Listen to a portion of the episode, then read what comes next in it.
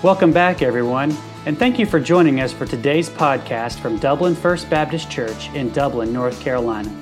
We hope you'll be encouraged today as you listen to our message. For more information, please visit our website at www.dublinfbc.org.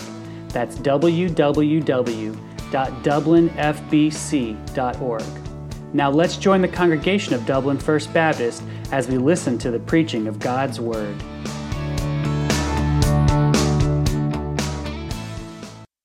This week, 1 Peter 1.13.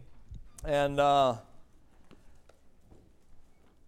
it's already been a blessing to be with you all together this morning. I love Sunday. I get to see some of you throughout the week, and it's a little bit of church, but you don't get the full effect here till we're all together. And uh, what, a, what a piece of heaven that is. This is what heaven will be like. And uh, yeah, you'll have to put up with me for all eternity.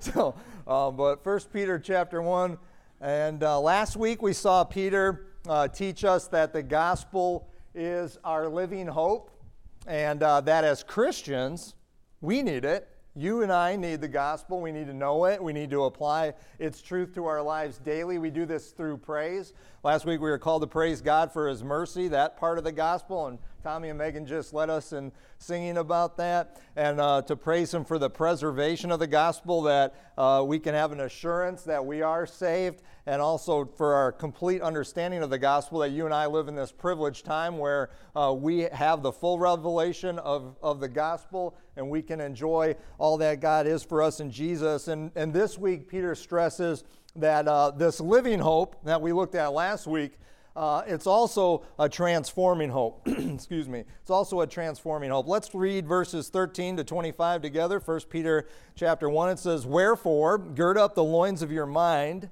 be sober, and hope to the end for the grace that is to be brought unto you at the revelation of Jesus Christ, as obedient children." Not fashioning yourselves according to the former lusts in your ignorance, but as he which has called you is holy, so be ye holy in all manner of conversation because it is written, Be ye holy, for I am holy. And if you call on the Father, who without respect of persons judges according to every man's work, pass the time of your sojourning here in fear. For as much as you know that you're not redeemed with corruptible things, as silver and gold, from your vain conversation received by tradition from your fathers, but with the precious blood of Christ, as of a lamb without blemish and without spot who, was ver- who verily was foreordained before the foundation of the world, but was manifest in these last times for you, who by him do believe in God, that raised him up from the dead and gave him glory, that your faith and your hope might be in God. Seeing you have purified your souls and obeying the truth through the Spirit unto unfeigned love of the brethren, see that you love one another with a pure heart fervently, being born again, not of corruptible seed, but of incorruptible by the word of God, which liveth and abideth forever. For all flesh is as grass, and all the glory of man as the flower of grass. The grass withereth, the flower thereof falleth away. But the word of the Lord endureth forever. And this is the word which by the gospel is preached unto you. Let's pray together. Heavenly Father, as we look into your word this morning, I pray that your Holy Spirit would do what he does in illuminating its truth to us. Uh, I pray that we would understand it and you would write its eternal truth on our heart. Most of all, though, Lord, I pray that your word would, uh, would transform us. I pray that your Holy Spirit would use it to change us, that we would leave here different than when we came here. Uh, that is your design uh, with the Holy Spirit and with your word. And so that's our, our prayer this morning. That's what we ask for. And we do this in Jesus' name. Amen. All right, so let's look at what Peter's got for us here. He really isn't moving on to a new subject. He's still talking about the gospel. We understand that because in verse 13 it says, Wherefore. All right, so anytime you're studying God's word, reading it, if you see a wherefore or a therefore, you should ask yourself what it's there for. All right, and typically that means going up to the, the verse right before it, maybe a section of verses, maybe the entire chapter, maybe the entire book but God's basically saying what I'm talking about now is a, a, subset of what I just talked about. So he's not moving on to a different, um, a different theme. He, he's still talking about the gospel, but he's, he's going to tell us now it's not just a living hope that we should praise God for and be thankful for, but it's something that transforms us. The gospel of Jesus Christ is a transforming hope. All right, and uh, this is the, the cool thing about it. Uh, it enables us, all right, and it commands us to do some things here. And that's what he's talking about in verse 13. The first thing that God, the gospel, uh, specifically and God's word in general, uh, does is it enables you and I to have a ready mind. And then he commands us to have a ready mind. So, what I mean by that is uh, God gives us access, He gives us the ability through the Holy Spirit. We're, we're a new person, uh, we're born again, and so we have access and the ability to have a ready mind. But we've also got a role to play in here so that we do have a ready mind. All right, we've got some action to take.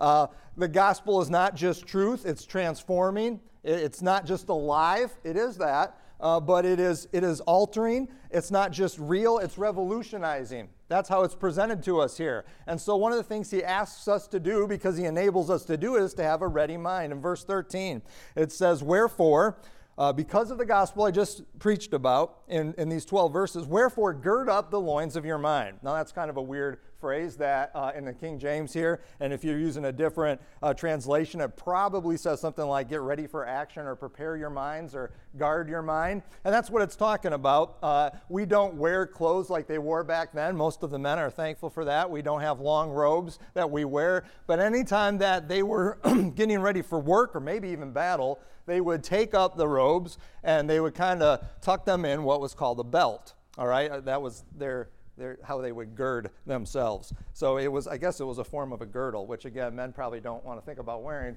something like that. But it, they, would, um, they would do that so that it wasn't uh, getting in their way. All right, these long robes weren't getting in their way. Whether they had to work, whether they had to fight, um, that's what they needed to do. And we're told to do that in the, in the loins of our mind, all right? Or we're told to prepare ourselves for action, to get ready. Uh, maybe a modern day equivalent would be roll up your sleeves. Um, I'm, not sure. I'm trying to even think about ones in the military. When I was there, we, we often would, would what they call blouse our pants, right? We tie, tie them, and, and the purpose was so that when you were low crawling, they didn't ride up and things didn't get down in where they didn't belong or up where they don't belong. And so um, we, we prepared ourselves for action, we prepared ourselves uh, for battle. And he's telling us to do that in our mind. Now, God has Paul tell us the very same thing, and in exactly the same way. Paul spends 11 chapters in Romans talking about the gospel. Peter just spent 12 verses.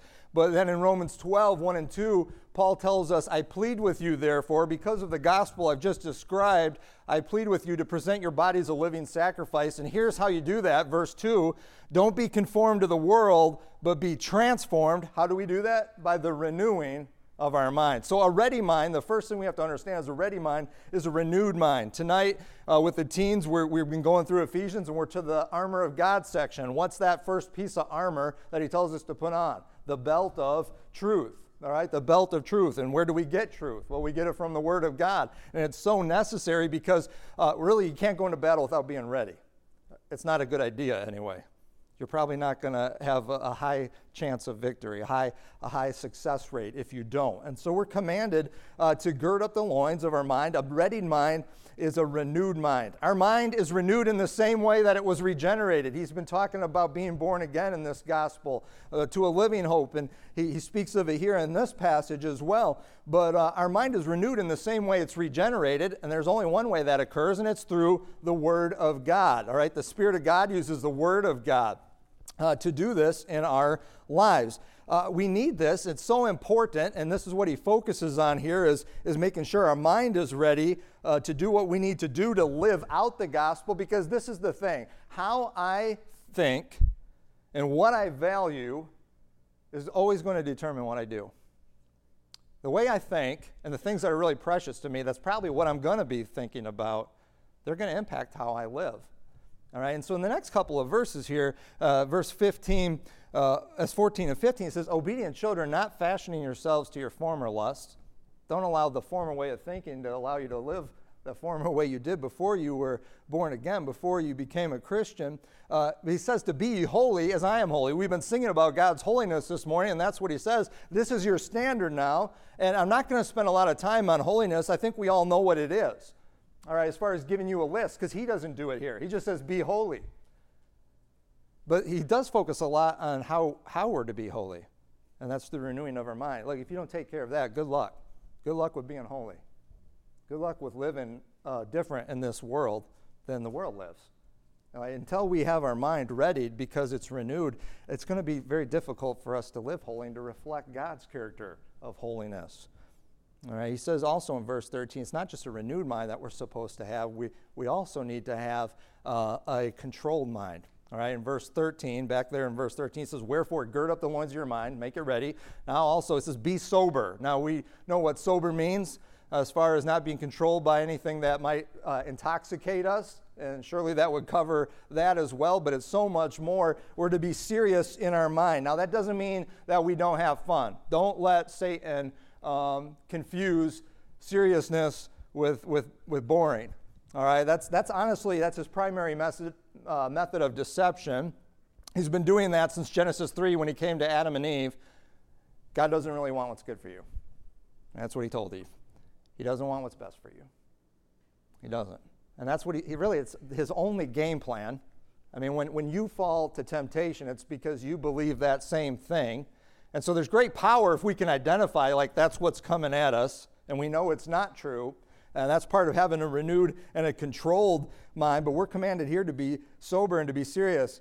Um, the truth that's revealed in Scripture is this is that we were created for God's glory. And you and I, who have a relationship with God through faith in Jesus, we were recreated for God's glory. All right, so here's take two, and it's all about glorifying God uh, and by enjoying Him forever. That, that's, that's what we were created for. And what he offers us, my favorite verse, I think if uh, Charlotte asked me what my favorite verse was, and I had to say Psalm 16 11, I love that verse. David says, um, God, you have shown me the path of life, or what life is all about. In your presence is fullness of joy. Fullness. And at your right hand are pleasures forevermore. Now, I definitely believe that's talking about one day, um, just what the choir sang about, when we can enjoy God and Jesus Christ completely, but it, it's not limited to there. It means even right now, even right now, if you have a relationship with God through faith in Jesus, you have pleasures forevermore. You have fullness of joy. So don't let Satan uh, tell you that. I, I think it's so important that we control our minds and don't allow that kind of, of false teaching in that God doesn't want what's best for us. Look, our society and our culture, uh, the worldview that's dominant right now is that um, all truth is, is relative, and you need to leave your mind open, consider other things. And God's Word gives us a very uh, definite picture of what we're to allow in and what we're not to allow in. This world says there's no meta narrative. All right, you, you know, if Christianity's great, great. If it works for you, great. Just keep it to yourself. But that's not what God's Word tells us to do. God's Word tells us that Jesus is the meta narrative. All right, this world, it's all about Him. And my existence, it's all about Him. Your existence, it's all about Him, especially for those who have a relationship with God through faith in Jesus, who are born again, who are saved. All right, and we are told to have a ready mind by having a renewed and a controlled mind. My question for you this morning is Do you? Are you serious about what you allow in? And, and this is the call here because we've got things bombarding us all the time. Uh, even if we're very serious, it can still happen. Even if we're very controlled about what we allow in to influence us, there's still a barrage of attacks. And so we've got to be serious. If, if we're not, if we're apathetic about it, um, we're going to allow in a lot more than we need to. And we're going to have a difficult time living out the gospel. Paul uh, told the Corinthians in 2 Corinthians 10:5, he uh, told them that they are to cast down imaginations and every high thing that exalts itself against the knowledge of God. Now, that's, that's not apathetic. That means you, you identify that's falsehood and you're like, out, out you go. All right, I'm not letting that in my life and it says that we uh, bring into captivity, this is what you and I are supposed to do, bring into captivity every thought. Don't let a stray thought, because that stray thought can impact your life profoundly. You don't know where it could go. Right? So we've got to be ever vigilant. It, it can be difficult to live this way. It is. Uh, but God empowers you to do it because he, He's asked you to do it. He never will command you to do something He won't equip you for. The, the question is are we using His equipment that He's provided for us? All right, so it, I'm not saying it's not difficult. Uh, I, I, think of people in the military, um, like your kids and Anthony, uh, and even some of our police officers that we serve, and being on that condition of vigilance, it's exhausting, isn't it? Anthony, do you know what I'm talking about? When, I mean, what do you call it? Condition orange, red, yellow, whatever. It's always, it's not condition green. It's not go like just chill. That's what God's called us to be on. We've got to, we've got to be ready and vigilant, knowing that these things are coming at us. We've got to have a ready mind. It's got to be renewed, it's got to be controlled. The third thing he talks about is it's got to be fixated. In verse 13, he says, after uh, calling us to have a sober mind, he says, and hope to the end for the grace that is to be brought to you at the revelation of Jesus Christ. So he's calling us to set our hope all the way to the end till uh, we experience what the choir sang about this morning, till Christ comes back and we're in heaven. But until then, we are to set our hope to the end uh, on the, the end of the gospel. Well, what is the end of the gospel? Yeah, it's us being in heaven in one sense, but even it's greater than that because why are you in heaven? You're in heaven to enjoy God and the relationship He's designed back in Genesis before the fall. You're, that's the whole purpose of it. And you can enjoy that now in part, not, not as fully, not as final as we will there. But uh, that's the end of the gospel, and that's what we are to set our hope on. So I guess my encouragement is don't, don't constantly look to that as like, I can't really experience that till then. No, you can do it now. If you fixate your hope on that, Say, I want to enjoy you forever. Please, please, I want to experience your presence. All right, when we pray to God this way, He's going to answer that prayer. Peter is going to readily uh, stress this throughout this epistle. We're going to hit this a couple of times where He's like, look to the new heaven and the new earth, look to eternity, look to Christ coming back, because it has a powerful effect on you and I being holy as He is holy. All right, when we are looking to that eternal home, instead of focusing on temporary things, it has a very sanctifying effect in the life of the believer. It allows you to say no to temptation, even strong ones, things, strongholds you might have struggled with your whole life. You can say no to it because you say Jesus is better, eternity with Him is better, uh, close, intimate relationship that's not obstructed by me allowing this sin in my life, it's way better. All right, and so it has a sanctifying effect. That's what later on in 2 Peter chapter 3, this is what he says. He says, Look, this is everything you see here, it's going to be dissolved. This world as we know it. New heaven, new earth. And because of that, what manner of people should you be right now? Living lives of holiness. That's what he says in 2 Peter uh, 3 and verse 11. In, in 1 John, the Apostle John says the same thing. He's like, Behold, what manner of love the Father's given us that you and I should be called children of God. That is amazing. That's what we talked about last week. We should just be in awe of the gospel. It's what we're going to talk about here in a minute. But he says, and, and when he's coming back and we don't really understand what we're going to be, but we know that we're going to be like him because we'll see him as he is. So even John calls us to focus on that. And he says this he says, Every man that has this hope in him, that Jesus is coming back and I'm going to have eternity with him, he purifies himself even as he is pure. So it's got a very powerful sanctifying effect on us when we have a ready mind. So here's our ready mind it's renewed, it's controlled, and it's fixated. It's renewed, controlled, and fixated. So important. Uh, it's important that we realize that God's given us this ability. All right, it's difficult, but He has. Uh, the hum- human beings, especially, have an ability to set their minds on something in a different way than animals do. And look, a regenerated person, if you're a Christian, you have an even greater ability because you have the Holy Spirit living in you. You have access to the Word of God. That's how you came to Christ. And you've got this amazing ability to set your mind on something. Uh, specific. And that's what Peter asks us to do. A fixated mind, it's a ready mind, and it is uh, ready to experience the transforming uh, hope of the gospel that he presents here. Uh, it is not involuntary, it's going to require action. So here we have God both enables it and he commands us to do it. Uh, it's difficult to live this way with a renewed mind and with a controlled mind and with a fixated mind, but it's doable. It's difficult, but it's doable. And uh, what, a, what a blessing that is. Here's how it, it becomes a little bit easier.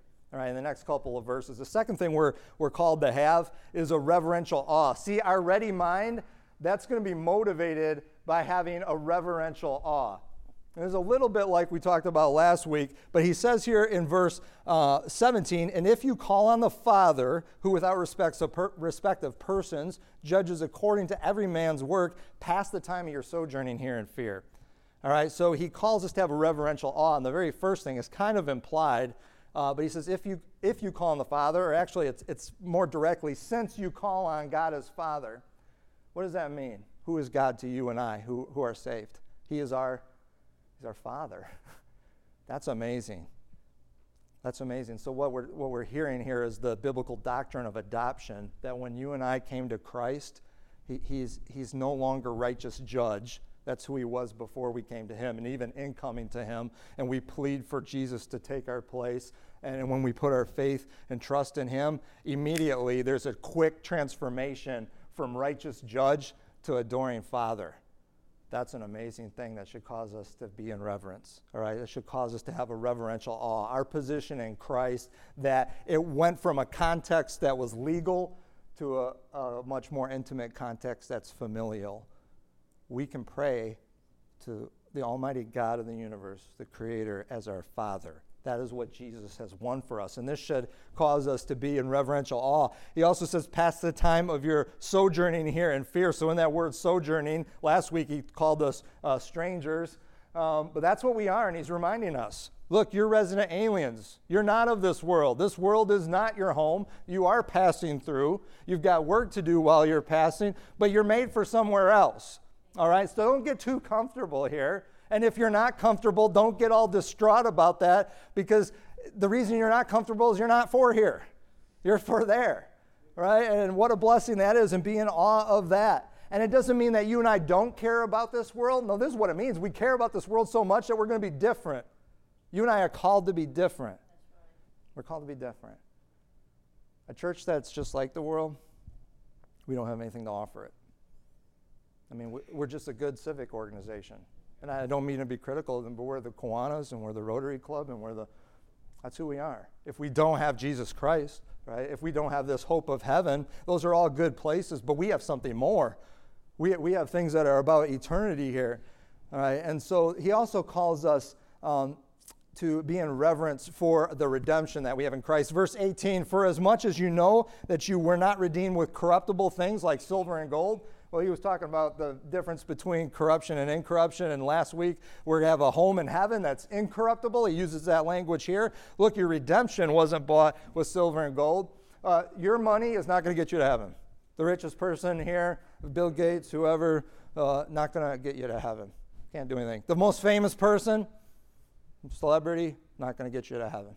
Uh, the, the most powerful person of authority, not really going to matter. It's the one that humbles himself and says, I need Jesus Christ. That's what, that's what gets you this. That's what gets you this relationship. And so our redemption is not with silver and gold, uh, but verse 19, but with the precious blood of Christ as of a lamb without blemish and without hope. And that should always be our source of reverential awe. In a couple weeks, when we take the Lord's Supper, that is really what the message is there. All right, it should cause chills, almost goosebumps that Christ shed his blood for you and I, and that we were redeemed at that kind of price, that he paid that price for us. Does that cause awe in your life? That motivates you to have a ready mind, a renewed mind, a controlled mind, a fixated mind? Not just our position in Christ, not just our redemption in Christ, but our reconciliation in Christ. Verse 21 Who by him do believe in God, who by Jesus you believe in God. There's not multiple paths to God. There's but one. Jesus said, John 14, 6, I am the way, I'm the truth, I'm the life. No man comes to the Father but by me. That's it. All right, it's pretty exclusive there. I know that doesn't go well in our culture where we, we've got multiple paths to God, um, but that's the reality of Scripture there. And, and this is what we are to praise Him for that He reconciled us to God. We rebelled against God. We left God, and God sent Jesus Christ to reconcile us because He wants relationship with us. Let you let that uh, cause awe in your life for a moment, because it does for me. That the Almighty God of the universe wants a relationship with me. That's a little crazy to me because I, I'm not really important, but He must love me. He sent a son to redeem me and to reconcile me. And, and what's really crazy is he doesn't need me, but he wants me. And what's even crazier is um, I desperately need him. And even as a believer, there are times I don't really want him like I should. Right, and so he's calling us. Look, I mean, when those times come, get in awe. Get back in awe. You've lost your awe at this. You've lost some of your wonder at the redemption of Christ and the reconciliation that is ours in Christ and our position that He's our Father and that, that He's called us to live as resident aliens here in this world. And this will help us. These things, and when we stand in awe of them, this is how your mind is renewed. It just doesn't happen without any effort on your part. You've got to set your mind on these things here. Again, in this verse, verse uh, 21, Peter calls us to uh, think of Christ's resurrection. He says, Who by him you believe in God that raised him up from the dead and gave him glory. And Peter does this uh, throughout his sermons. The sermon at Pentecost, when thousands of people got saved, he focused on the resurrection of Christ. And uh, in his letters in 1 Peter and 2 Peter, as we go through this, we're going to see he focuses on the resurrection. Here's why he does it it is the unique thing about our faith. No other faith has this. A Savior who died and rose from the dead, that's ours. That's ours because He won it for us, and we need to constantly remind ourselves. There's great power for a renewed mind in doing that. That should cause reverential awe. Last week we, we understood what Peter stressed was that, look, because he's risen, so will you. That's why there is preservation. That's why we can have assurance. Paul told us in 1 Corinthians, uh, he says the same thing. He said, look, if Christ isn't raised from the dead, you and me, we are without hope. We're really to be most pitied among all men. And, and here's why. What's the point of this all? I mean, what is the point of being holy if Jesus isn't risen from the dead? Just to be a good person, I guess. But Paul says, no, there's really no point in that. All right? He says, um, if Christ isn't raised from the dead, uh, we're miserable. And honestly, we should just eat and drink and be merry and live for self. But he is risen from the dead. And that sets a whole new, a whole new plan in action and a whole new course uh, for our life and, and our way to live. He is risen from the dead, and because we're going to rise, there is an eternity, there is a heaven and a hell, and what we do here matters. Uh, what, what we do with His Word and with this gospel matters. And so there's good reason that God has Peter keep reminding us of the reverential awe we should have for Christ's resurrection because He's risen uh, so will we. A ready mind is empowered by this reverential awe, and it's fuel. It's fuel for that transformation that he's asked us um, to take part in when we appreciate his gospel. And finally, a ready mind is going to be manifested uh, by a remarkable love. All right, so we're called to have a ready mind. That, that's part of this transforming gospel that we get to experience, and that is going to be motivated by having a reverential awe, but it's going to be manifested by having a remarkable love. It says in verse 22 Seeing you have purified your souls in obeying the truth through the Spirit unto unfeigned love of the brethren, see that you love one another with a pure heart fervently. All right? Uh, regeneration and being born again is so awesomely described in verse uh, 22. It says, Seeing that you have purified your souls and obeying the truth through the Spirit. That's what happened when you got saved. You heard the gospel message Jesus Christ died for your sins, He rose from the dead, and you said, I want that. I need that. I trust Him as my Savior. He paid for my sins. That was your obeying the truth through the Spirit. You didn't do that on your own, the Holy Spirit was involved. He brought you to Christ. He brought you from death to life. All right, and so uh, that's a beautiful description there. But then he tells us what the purpose of our regeneration is. All right, you and I were born again, brought from death to life. The overall purpose is just the same as what we were created for in the first place God's glory.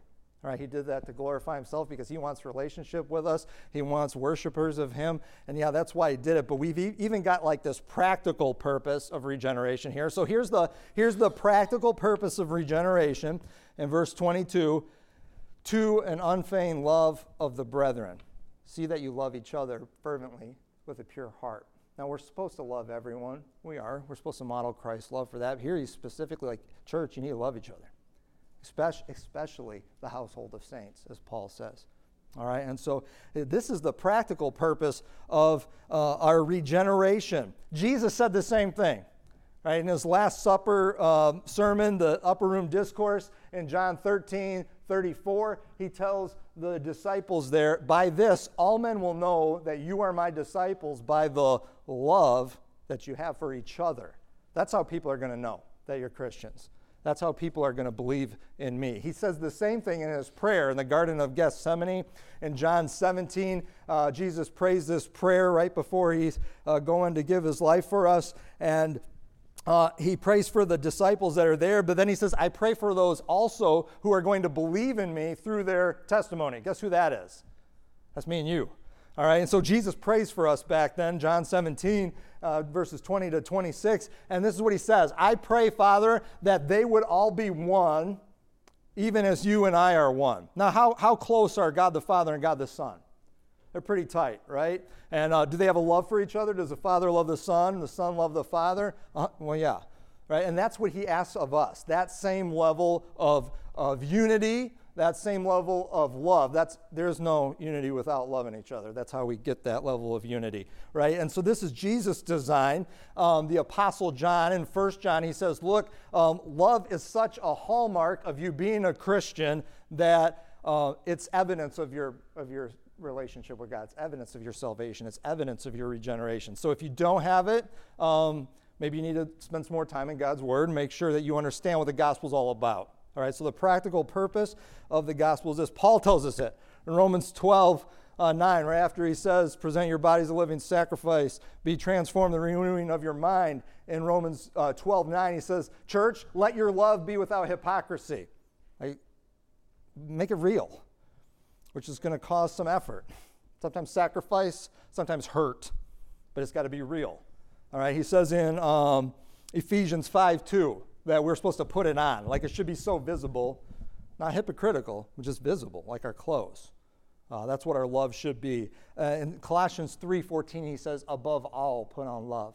Above every character quality that's necessary for a Christian, love should be the thing. And then he says, Peter says later in 1 Peter 4:8, the end times are coming, and as they come, above all, he says, above all too, above all, put on love. It covers a multitude of sins. I know there's going to be a multitude of sins. That's what we're told in Scripture. Things are not getting better, they're getting worse. We've seen a multitude of sins this week. A crazy world where life has not a whole lot of value. And what we need is a Christian church who says, no, it has immense value. We need a Christian church that says, I love you. We need a Christian church that says, I love you because Jesus loves me and Jesus loves you too. That's what we need here. And the common principle in all those references I just gave you is that this love has got to be a hallmark of Christians, uh, followers of Jesus. And, and here's why because the power of our gospel is kind of dependent on it.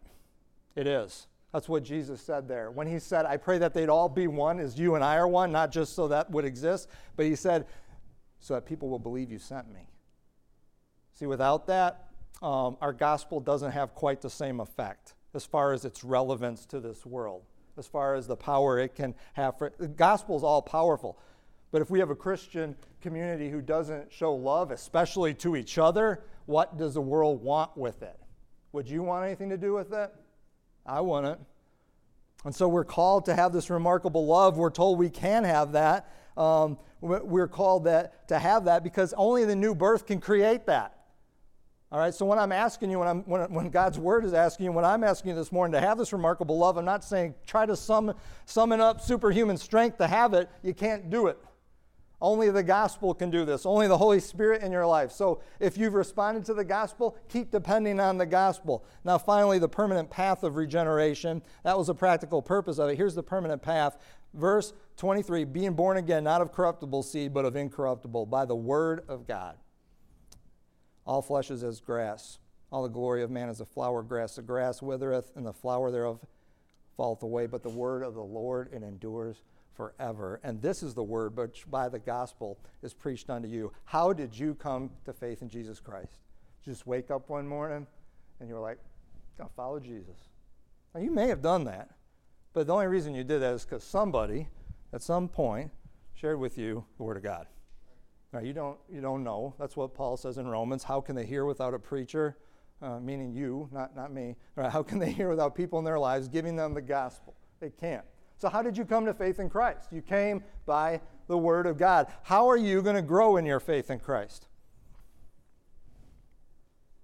By the Word of God, right? Same way. So often we try to, we're like, okay, that's how I came, and now I'm going to be really good, and I'm going to work really hard, and I'm going to be a Christian. I mean, do that. It requires effort on your part, but you, you're going to have no hope if, you don't, if you're not in this. You're going to have no hope at doing that. And if you're not dependent on this book, Paul says that faith comes by hearing, Romans 10 17, and hearing by the word of God. So it doesn't say your saving faith that brought you into Christ, right? That, that got you your ticket to heaven, that, that made you a Christian stamp. That is what, no, it's not just saving faith, it's, it's your continually sustaining faith. Faith comes by hearing. Do you, are you struggling with faith this morning? Maybe there's something in your life. You're like, God, I just don't understand this. Uh, Paul says faith comes by hearing. If you need more faith, where should you get it? From the Word of God. Faith comes by hearing, and hearing by the Word of God. That's how we grow. Paul says in Colossians 2 uh, 6 and 7, as you've received Jesus Christ as your Lord, so walk in him. So, as you have received, in the same way you received Jesus, well, how'd you receive him? By the gospel, by the Word of God. Somebody shared it with you, you believed it. Now, so walk in him by the gospel, by the word of God. You need to get it in your life. You need to believe it. You need to apply it. This, this is what we're called to do. He says it's how we're rooted in Him. Uh, if we're born again to new life, uh, part of being a new life is you can take nutrition. You're rooted in Him and you're built up in Him. It's growing. Our, our walking, our living, our growth comes from the Word of God. All right, and so uh, Paul calls us here to have a, uh, a ready mind he calls us here to have a reverential awe, and he calls us to have a remarkable love. Look, our love for each other is vital, and our holiness is vital. He called us to be holy as he is. Uh, those are evidences of us being uh, saved, of us being born again. But regeneration, the new birth, only occurs through God's word. That's the method he has chosen. It's God's word in our lives. All right, the Holy Spirit applies it to us, and He uses it to bring us from death to life, and it's the exclusive thing that's going to help us uh, grow and, and live a life that is proof that we have new life. So, my question for you this morning is Are you in it? Uh, if the truth in Romans 10 17 is that faith comes by hearing, and hearing by the Word of God, uh, are you in it?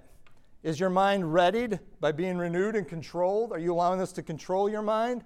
Uh, are you allowing it to help you fixate your mind uh, on the promises that God offers us in it? Are you daily meditating and throughout the day uh, in reverential awe of the salvation that God has offered us? Uh, are you compelled to share the gospel? Uh, Jesus promised that that would be the case, that uh, if you drink this living water, uh, it will be a reservoir, but not one for you just to hold and have for yourself, but it will be a well that's springing up flowing out, a fountain. All right? Uh, is God's word such a part of your daily life and who you are that it transforms you into a remarkable, loving person? That's what Peter is asking us, just to do some self checks here. The Gospels are living hope, the Gospels are transforming hope. Uh, are you being transformed? Right, so I, and Tommy's going to come in a minute. We're going to sing "Jesus Paid It All." That that uh, hymn says, uh, "I hear the Savior say, your strength is small. Church, your strength is small. It is. My strength is small. It says, Child of weakness, watch and pray, find in me thine all in all. When we do that, our strength is very large. All right, when we will use what he's given us and call and he enables us he calls us to do it and when we use that uh, our strength is great look i'm calling you this morning uh, to a commitment if you never accepted Jesus as your Savior, you need to do that right now. And please uh, call out on Him, confess your sins, trust in what Jesus has done for you. But, church, uh, Christian, are you ready to make a radical commitment that's described here? It is. It's going to be tough. That's why I call it a radical commitment. The world doesn't do this. They don't go, I will live my life by a book. And people, some people, when you tell them that, they may look at you a little odd. But that's what we do. We're, that's what Baptists do. We say we're people of the book. I don't know how real that is in our lives. All right? We need to make sure that is real in our lives. If we're people of the book, are we in it every day? That's a people of the book. Are we dependent on it? Do we believe it from cover to cover? Uh, look, it's not just radical. Uh, I'm calling you to a, a reliant commitment. You can't do it. I can't. I can't live a gospel transformed life if I don't depend on the Holy Spirit and depend on his equipment. I can't do it. Jason can't do it. Jesus in Jason can do it, and Jesus in you can do it.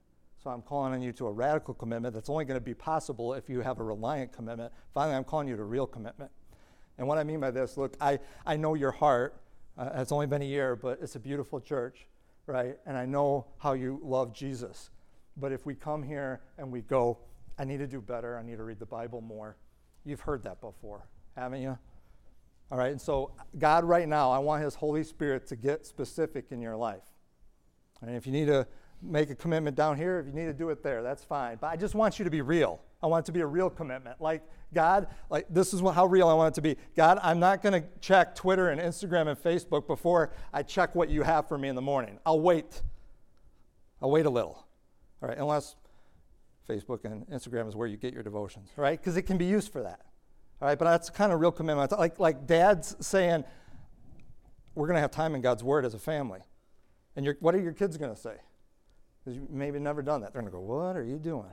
Don't care. It's a radical commitment. It's a real commitment. It's a reliant commitment. You're telling your kids, We rely on God. Husbands saying, Honey, we need to spend time in God's Word every day, as much as we can. Right? That's the kind of commitment that He's calling us here. Not just like, let's do better and read the Bible more. All right, so as time He comes as we sing, however God's asking you to respond today, I just pray that you'd obey.